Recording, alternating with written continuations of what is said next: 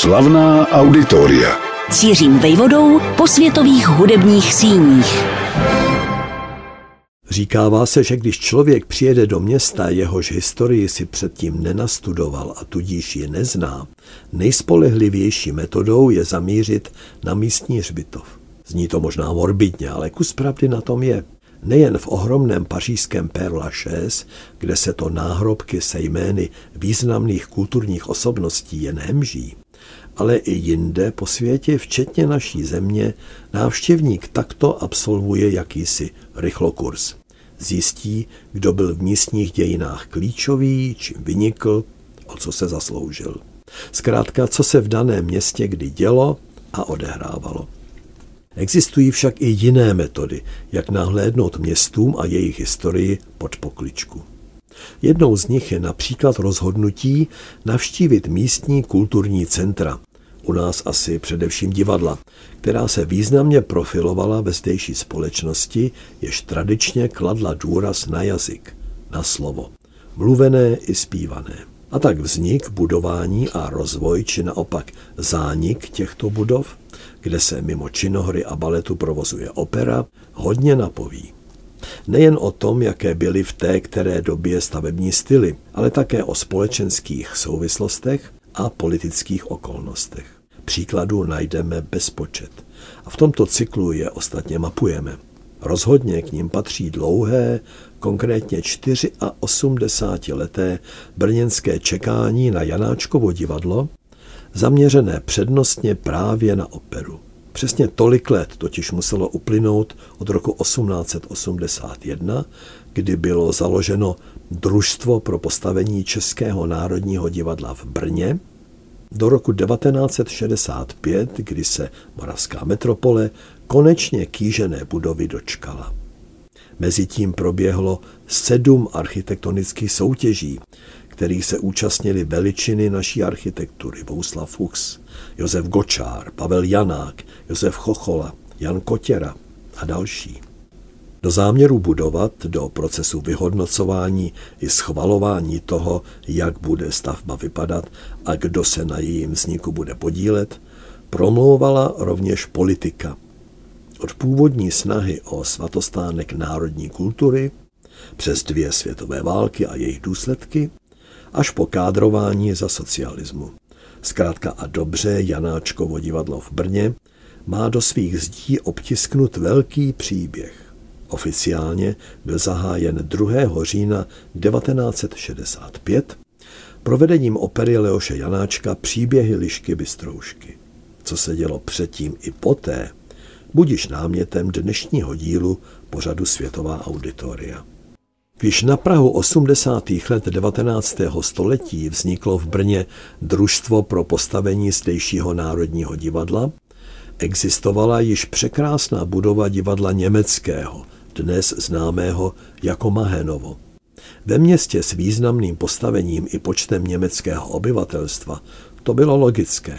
Jenže zde žila také důležitá množina populace, hlásící se k češtví, ke slovanství. Ostatně Leoš Janáček se k ním měl záhy nejen připojit, ale stát se jedním z protagonistů.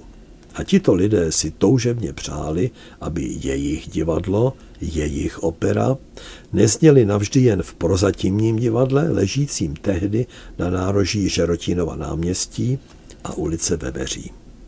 První dvě architektonické soutěže proběhly v letech 1910 a 1913. Než se z nich stačilo cokoliv konkrétního vyklubat, přišla první světová válka a po ní vznik Československa, do značné míry překvapivý a tím víc dechberoucí. Německé divadlo bylo s jásotem získáno do českých, chcete-li moravských rukou. A na řadu let tím byla potřeba ryze národního svatostánku otupena.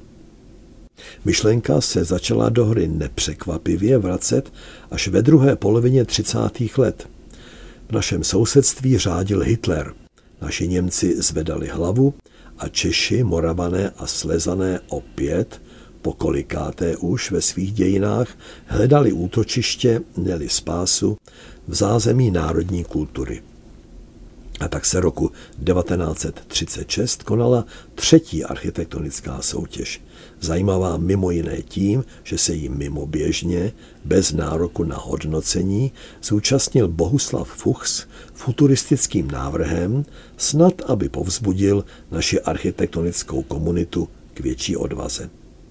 Do druhého kola, které se uskutečnilo o rok později, bylo posunuto pět vítězných návrhů. A úspěch poprvé, nikoli ovšem naposledy, slavil rodák z Táborska, od roku 1924 ovšem ryze brněnský architekt Jan Výšek. Postava, o jejímž osudu je nutno se ještě zmínit. Nelze však opomenout jiné osobnosti, které v mezidobí od konce první do začátku druhé světové války vytvořily v dosavadním zemském divadle v Brně významné počiny. Pod vedením ředitele Václava Jiříkovského, jehož život vyhasl později v koncentračním táboře, a díky režijní imaginaci Miloše Wasserbauera spatřili světlo světa zásadní inscenace. Světovou premiéru zde měli hry o Marii i divadlo zabranou Bohuslava Martinů. Také šarlatán Pavla Háse, plameny Ervína Šulhofa, Mariša Emila Františka Buriána. Silnou dramaturgickou linií bylo uvádění ruských oper od Nikolaje Rimského Korsakova přes Modesta Petroviče Musorgského po Dmitrie Šostakoviče. Na zvedající se německý živel to působilo jako rudý hadr na bíka. Brzy po konci druhé světové války v srpnu 1945 bylo ustanoveno Brněnské národní divadlo a magistrát se začal poohlížet po novém, opravdu důstojném pozemku, na kterém by mohlo konečně vzniknout se vším všudy, tak říkajíc v plné parádě. Nalezen byl v místech poblíž okružního bulváru, vzniklého kdysi po zboření městských hradeb. V ulici dnes zvané Rooseveltova, de facto v parku na Kolišti a v těsné blízkosti Moravského náměstí. Zatímco tomuto procesu lze stěží něco vytknout, trpkostí je dodnes naplněn odkaz zásadní postavy spojené s návrhem a realizací projektu nynějšího Janáčkova divadla – byl jim již zmíněný architekt Jan Výšek, ročník 1890, absolvent Českého vysokého učení technického v Praze u prvotřídních profesorů, jakými nadevší pochybnost byli architekti Koula, Balšínek, Fanta či Petříček.